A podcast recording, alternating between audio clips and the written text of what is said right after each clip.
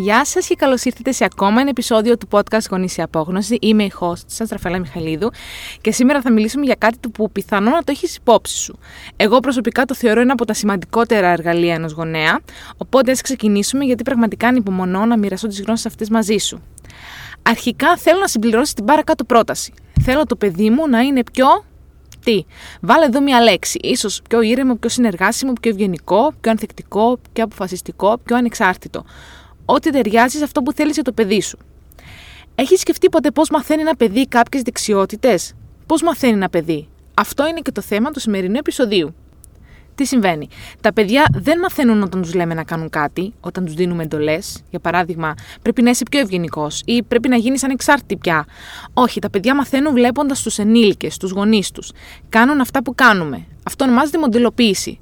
Τα παιδιά δεν γεννιούνται με τις γνώσεις ενός ενήλικα, ε, ούτε τις αξίες και τις αρχές που έχει μια οικογένεια.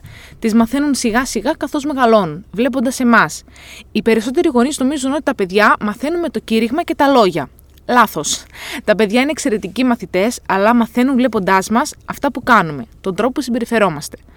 Τα παιδιά δεν έχουν την ικανότητα ούτε να κρίνουν, ούτε να αποφασίζουν, ούτε να κάνουν διακρίσεις. Ο εγκέφαλος ενός παιδιού μαθαίνει αυτό που του δείχνουμε. Σύμφωνα με τη θεωρία της κοινωνικής μάθησης, οι άνθρωποι μαθαίνουν βλέποντας άλλους ανθρώπους. Υπάρχει ένα πολύ διάσημο πείραμα, το πείραμα της κούκλας Μπόμπο, που αποδεικνύει πώ τα παιδιά μιμούνται τις συμπεριφορές των μεγάλων. Ε, δεν θα σας ζαλίσω με τις λεπτομέρειες, θα σας πω τα σημαντικά συμπεράσματα του πειράματος. Τα παιδιά που είχαν παρατηρήσει έναν ενήλικα να χτυπάει την κούκλα Μπόμπο, όταν έμειναν μόνο μαζί τους με την κούκλα, τη χτυπούσαν επίσης. Τα παιδιά που είχαν παρατηρήσει έναν ενήλικα είτε να αγνοεί την κούκλα είτε να συμπεριφέρεται όμορφα, έκαναν το ίδιο. Φυσικά είμαι σίγουρη ότι δεν χρειάζεσαι ένα πείραμα για να σου πει ότι τα παιδιά μιμούνται τις συμπεριφορές σου. Το παρατηρεί στην καθημερινότητά σου, είμαι σίγουρη. Ε, και αυτό είναι πάρα πολύ σημαντικό ότι η μοντελοποίηση έχει τεράστια δύναμη. Και θα σου δώσω ένα παράδειγμα. Σκουπίζεις το πάτωμα και παρατηρείς ότι το παιδί σου σε μιμείται και προσπαθεί να σκουπίσει μαζί σου. Ή ακούς το παιδί σου το βράδυ να βάζει για το αρκουδάκι του ε, και να το σκεπάζει με τον ίδιο τρόπο που σκεπάζεις εσύ το παιδί, ή να του λέει αυτά που λες εσύ στο παιδί για καλή νύχτα. Ε, τα παιδιά μας βλέπουν, μας μιμούνται και εξασκούνται μέχρι να γίνουν οι συμπεριφορές μας δεύτερη φύση τους. Δυστυχώς τώρα τα παιδιά δεν μιμούνται μόνο θετικές συμπεριφορές. Πόσες φορές αναρωτήθηκες γιατί το παιδί σου φωνάζει, από πού τις έμαθε αυτές τις συμπεριφορές; Πάμε στο θέμα του τίτλου τώρα, λίγο πιο βαθιά. Τι μαθαίνεις το παιδί σου μέσα από το παράδειγμά σου; Του μαθαίνεις πώς αντιμετωπίζουμε τα λάθη μας και τα λάθη των γύρω μας. Πώς αντιμετωπίζουμε το άγχος, τις διαφωνίες με άλλους ανθρώπους. Πώς μιλάμε για τον εαυτό μας, για το σώμα μας. Πώς φροντίζουμε το, τη ψυχική μας υγεία και τη σωματική μας υγεία. Πώς αντιμετωπίζουμε τα έντονα μας συναισθήματα.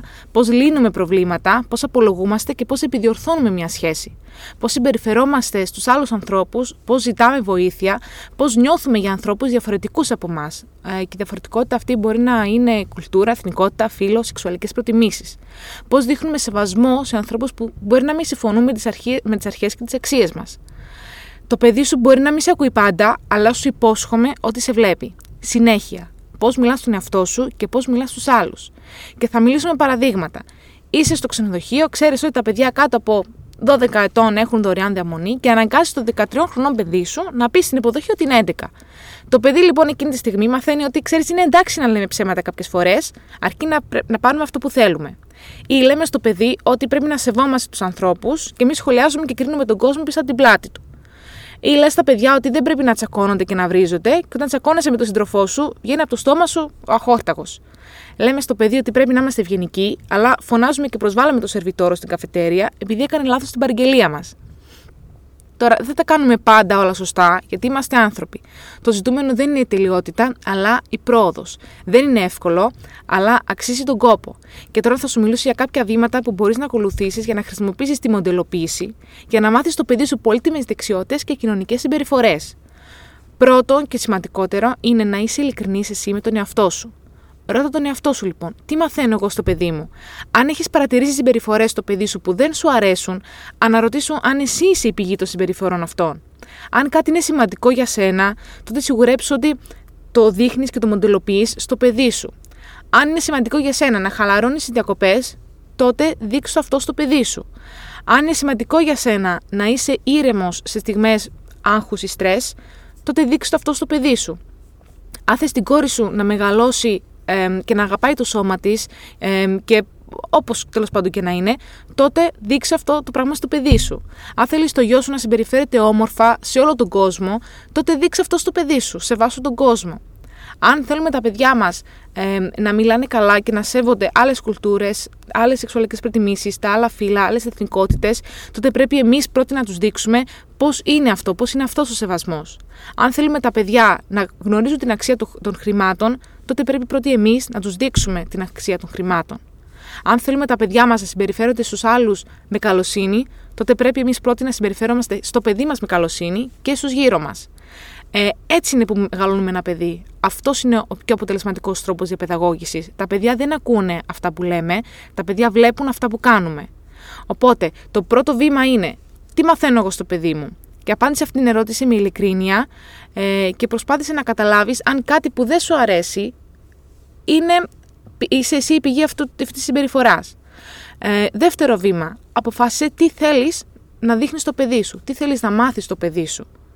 Ε, είναι πάρα πολύ σημαντικό να έχουμε ένα σκοπό σε αυτά που κάνουμε, στις, ε, στα λόγια μας και στις πράξεις μας. Ε, το τελευταίο βήμα είναι η εξάσκηση.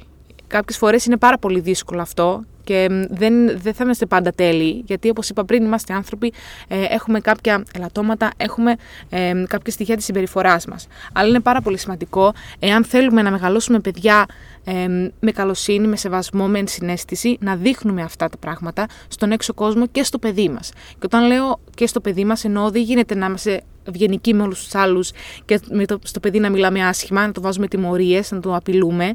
Είναι πάρα πολύ σημαντικό ότι όταν ξεκινούμε να δείχνουμε κάτι σε ένα παιδί, ε, αυτή θα είναι η πρώτη τους αντίδραση. Τότε αυτό που κάνουμε εμείς. Και αυτό βλέπουμε από πάρα, πάρα πολύ μικρή ηλικία, από βρεφική ηλικία. Ε, οπότε είναι πάρα πολύ σημαντικό να, είμαστε, να υπάρχει συνειδητότητα σε αυτά που κάνουμε.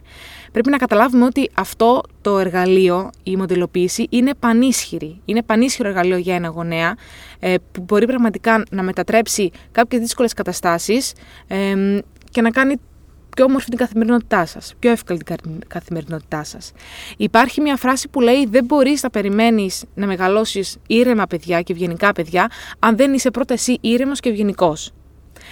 Το αγαπώ πάρα πολύ, την αγαπώ πάρα πολύ αυτή τη φράση. Δεν ξέρω ποιος την είπε, δεν, ε, δεν θυμάμαι, αλλά την αγαπώ πάρα πολύ γιατί είναι πραγματικά δεν μπορούμε να μεγαλώσουμε παιδιά αλτρουιστές, παιδιά που δείχνουν σεβασμό, αν εμείς πρώτα δεν τα κάνουμε αυτά. Επειδή είμαστε τα πρότυπά τους. Πάντα. Σαν γονείς είμαστε τα πρότυπα ενός παιδιού. Είμαστε το άτομο που θα τους δείξει πώς να είναι ευγενικοί, πώς να είναι ήρεμοι, πώς να είναι αποφασιστικοί, πώς να είναι ε, ανεξάρτητοι, πώς να συγκεντρώνονται, πώς να χαλαρώνουν, πώς να δέχονται τα λάθη τους, πώς να αγαπάνε το σώμα τους. Εμείς είμαστε τα πρότυπά τους. Όχι με αυτά που λέμε, ε, όχι με αυτά που κάνουμε κήρυγμα, όχι από αυτά που απαιτούμε, αλλά από αυτά που τους δείχνουμε. Και είναι ένα από τα πιο σημαντικά εργαλεία ε, για ένα γονέα.